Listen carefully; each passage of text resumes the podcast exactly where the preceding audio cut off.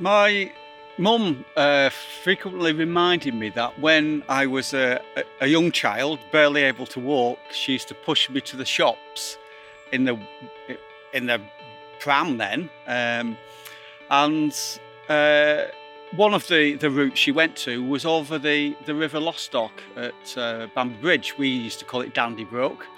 And apparently, I was um, fascinated by watching the sticklebacks swimming um, below the, the footbridge. Um, and from a very young age, um, I had this fascination with fish.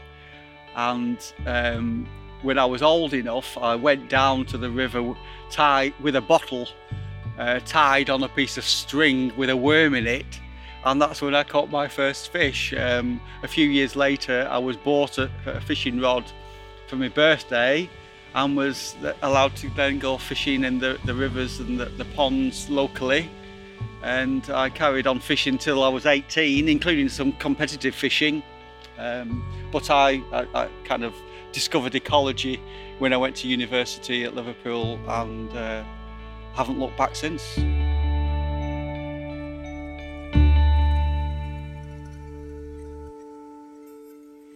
Uh, so I'm John Lamb, uh, Senior Conservation Officer with the Lancashire Wildlife Trust. Um, I've been working for the Wildlife Trust for the nearly 21 years now. Um, my well, I've got an interest in rivers as well as other habitats, uh, you know, around Lancashire. It's not just rivers, but there is, you know, this particular fascination with rivers. I think, like most people, because it's it's water, which is you know a life force, which we all depend on. Um, it's a source of um, inspiration um, to go swimming, paddling in from a young age, watching the fish, catching the fish, um, seeing the wildlife and the you know, aquatic flora and fauna.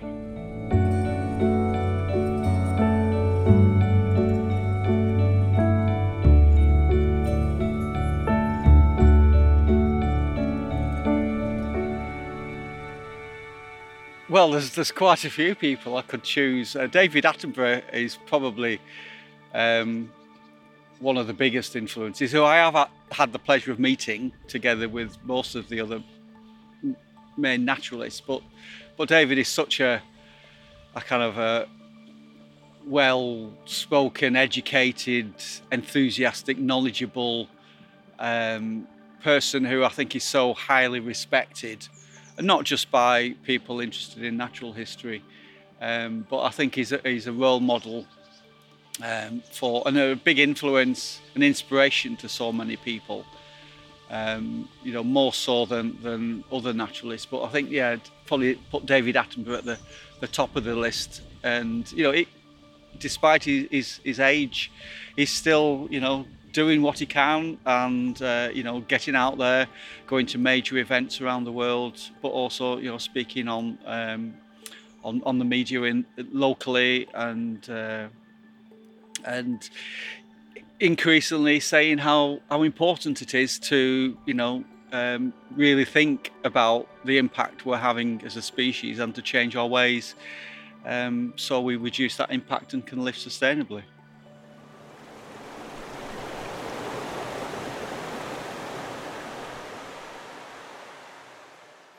A similar was influence would have been my professor at, at Liverpool University, um, Professor Tony Bradshaw, who uh, again had, had that kind of David Attenborough kind of look and enthusiasm about him. Um, but he, he had a, a passion for how plants could colonize very hostile places, industrial wastelands, and the coal mines of Wales, which were heavily contaminated, as a, as a growing medium. And but despite that, vegetation had the ability to colonize and survive in these uh, substrates with very high levels of heavy metals or, or man-made um, substances.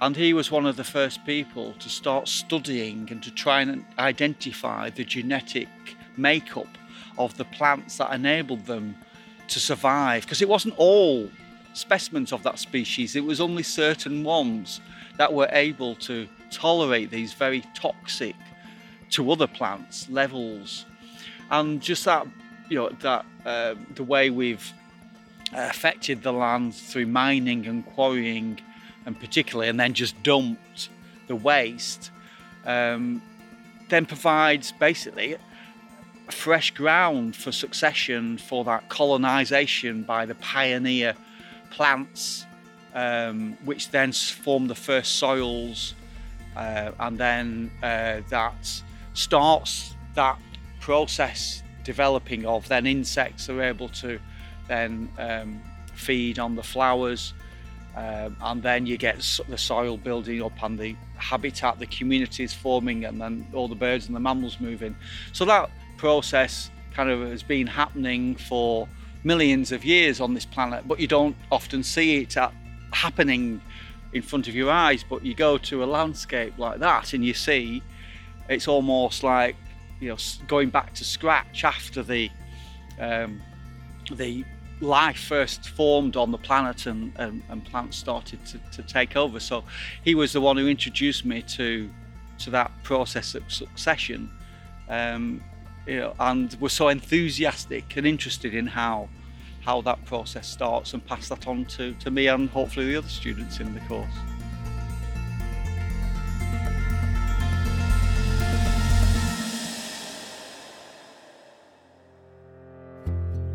So we're, we're here at the um, the confluence of the River Hodder um, and the Ribble, that's called Hodder Foot, and I, I, chose this because it's it's one of the accessible um, and beautiful river confluences. We have uh, the Ribble, which is a primary river, which by primary I mean it has a source which flows directly into the sea. Um, whereas the Hodder is a secondary river which has a separate source, but its end is where it flows into the Ribble, so it doesn't have an estuary of its own. And it's the, the two very, whilst they're converging to one, the two rivers above this point are, are quite different in character. There's the, the physical, the chemical, the biological, and you could say the spiritual aspects of the river are all different. But here, those elements uh, all combine in, into the one. So we've got this this meeting place of of different river chemistries, different river biologies, um, and you know the spiritual side because you know we we, we use water for uh, blessings. Uh, baptisms, the sacred wells and springs, you know, our connection with the water in different faiths goes back, you know, probably to the, the creation of those faiths. So the the you know there's a different influence in the spiritual side of the two rivers, and here they come together. And it's a beaut- there's a there's a heron there uh, feeding on the rock. Um, the, the walk up to this point, we saw swallows, swifts, house martins, and sand martins, all the main uh, hirundines. And uh, there's the water crowfoot in flower um, uh, in the at the confluence here. So it's a, a beautiful spot both to look at aesthetically, the sound of the water, but also the, this, this coming together of the two rivers at an accessible but also very beautiful spot. So that's, that's why I chose this point to come to today.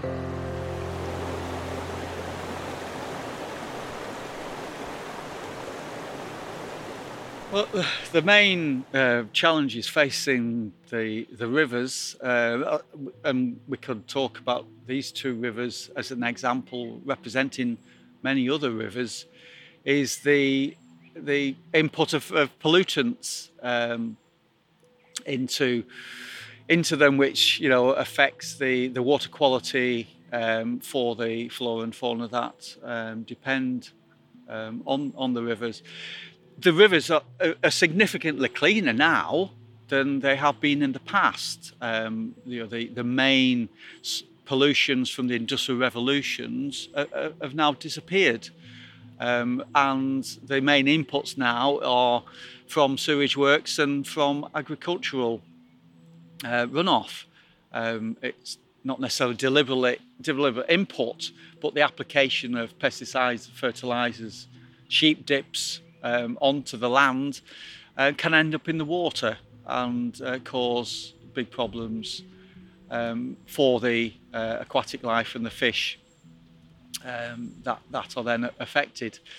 Um, there's also the um, kind of wrong connections uh, from developments. So instead of the water from the, the sink and the bath and the washing machine going into the sewage works, they end up going, going directly into the rivers.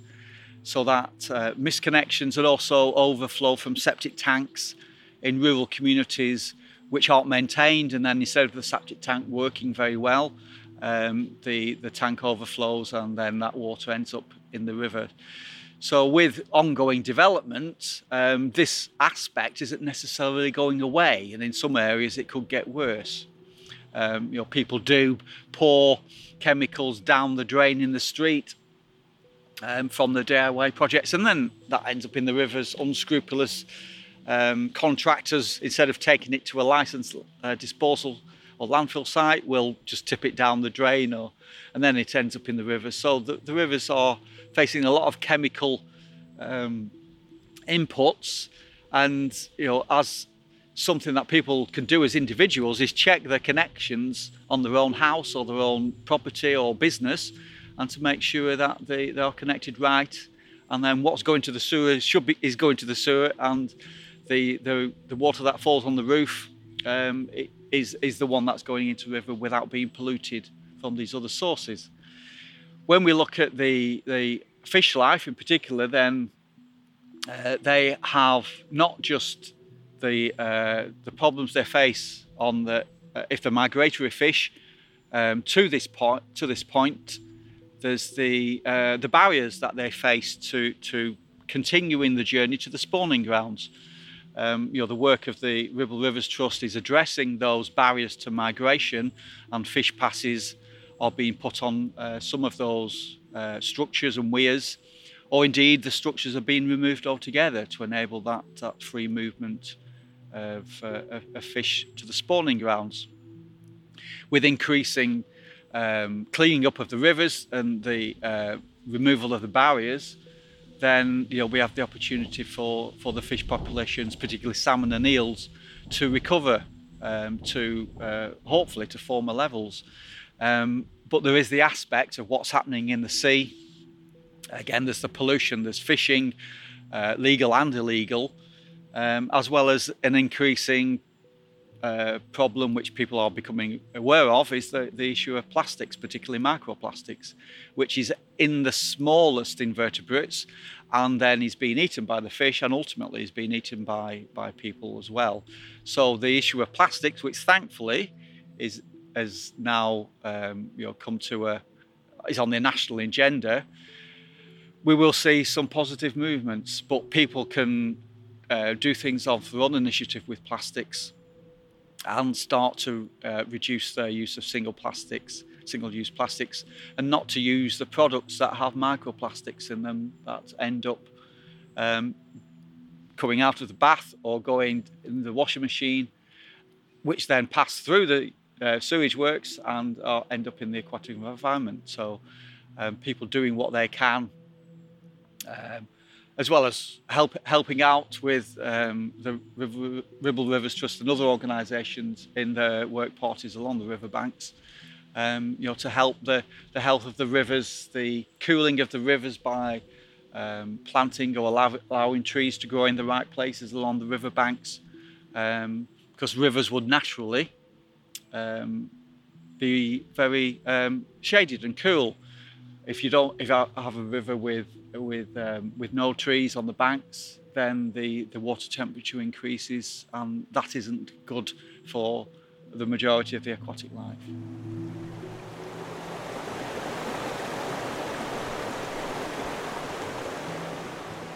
Well, there, there, will be lots lots of projects I could think of um, that are by the riverside, which have kind of made an impression on me. But I'll, one of the most obvious um, ones, which I'll, I'll, choose because it's so easy for people to visit, is, is Brockholes, um, just on the outskirts of Preston, which was a former sand and gra- gravel quarry um, just next to the M6.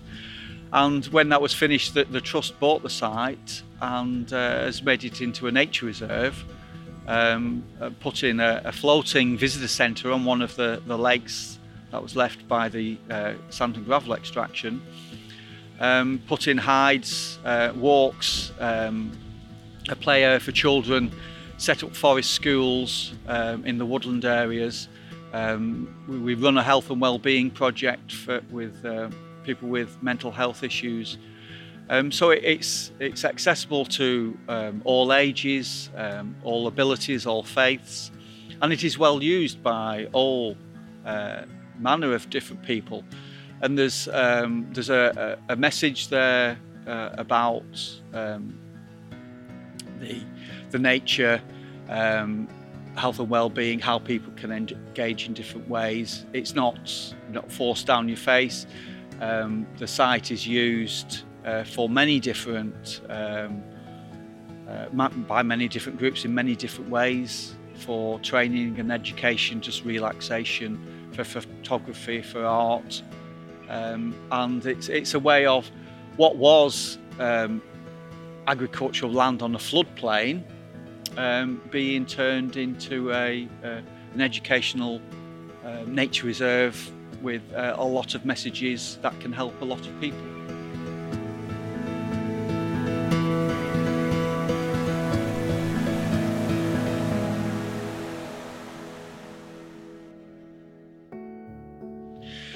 So the yeah, as um, with a conservation officer with the the Wildlife Trust, um, the the role is is very varied. Um, it also uh, very much I can do the things that I kind of want to, to do and choose to do. So the main things um, at the moment. Uh, uh in June 2019 is is out in the field doing surveys.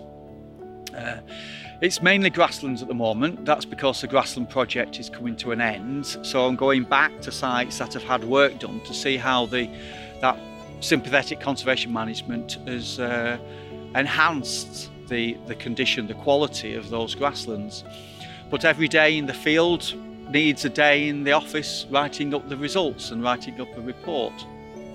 Um, so, so that's taking time at the moment. Um, other times of the years, um, local authorities will go out to public consultation with their local plans um, or um, policies or strategies uh, for that local plan or for planning applications. The planning applications is on a weekly basis, whereas the local plans might be every five or ten years. But you know they, come along at, at, with a, a time scale so those uh, plans, policies and applications need to be assessed for the ecological impact and then where appropriate uh, an objection or a comment or even in some cases support for those plans, policies or applications.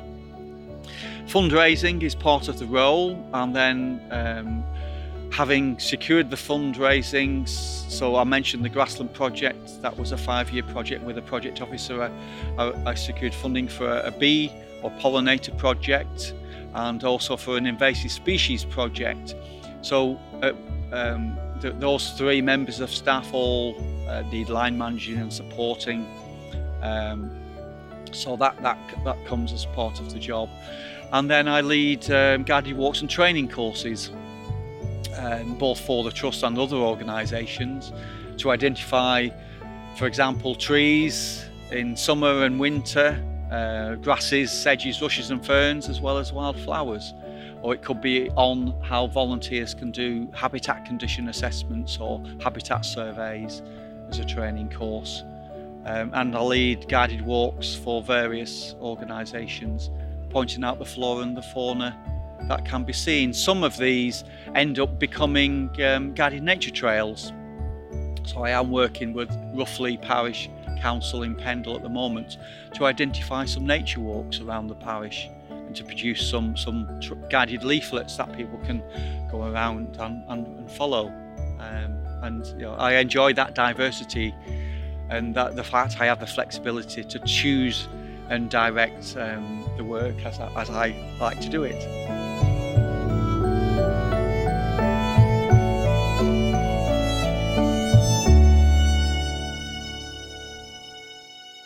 Well, facing um, you know, changes with or without uh, Brexit, there is the Environment Bill, and that does present possibly the first time in 50 years for um, changes to be made to the way we manage the land in a, in a positive way. The, um, the Environment Bill will, rather than um, paying land managers um, for the amount of food that produ- they produce, be that crops or animals, is now looking at paying landowners for the uh, the contribution they make to the landscape, to public access, to biodiversity, to the uh, quality and the quantity of the water that flows on and off the land, um, but also to carbon capture. So this hasn't happened before in this country, and we now have that um, un- first and unique opportunity to be holistic in the way the land, the soil, and the water is managed. And if that's done correctly, and you know the opportunity is being presented to do it correctly, that um, the soil condition will improve, the water quality will improve, uh, the biodiversity will improve, and hopefully linked with that, the landowners and the public's knowledge of the interconnectedness of everything we can see the trees, the fields, the water, uh, the hills, that joined up holistic thinking and managing the land so everything and everybody benefits um, is a tremendous and very exciting prospect. So I really um, do hope that that potential is realised.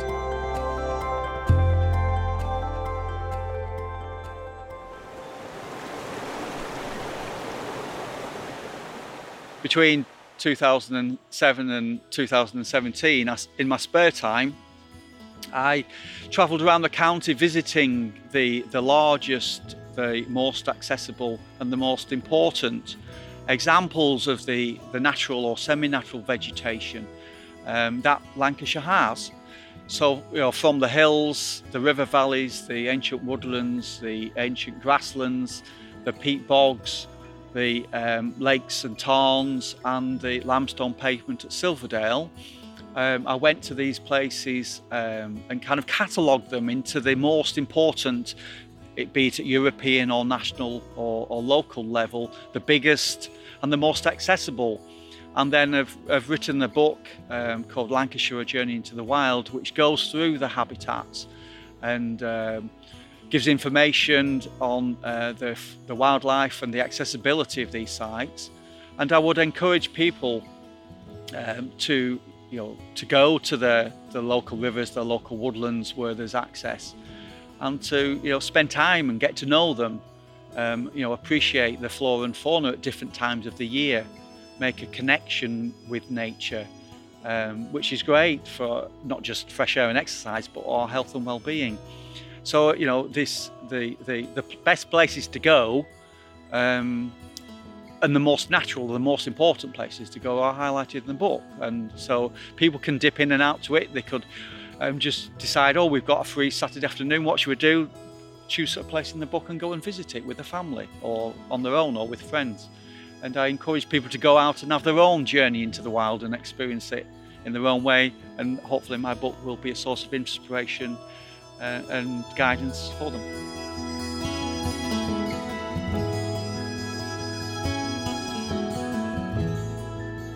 Our Talking Rivers series of audio productions has been brought to you by Ribble Rivers Trust as part of the Ribble Life Together project. It celebrates the rich cultural, social, and natural heritage of the Ribble catchment. Creating the series has been made possible by National Lottery players through the Heritage Fund. For more episodes and information, visit ribblelifetogether.org.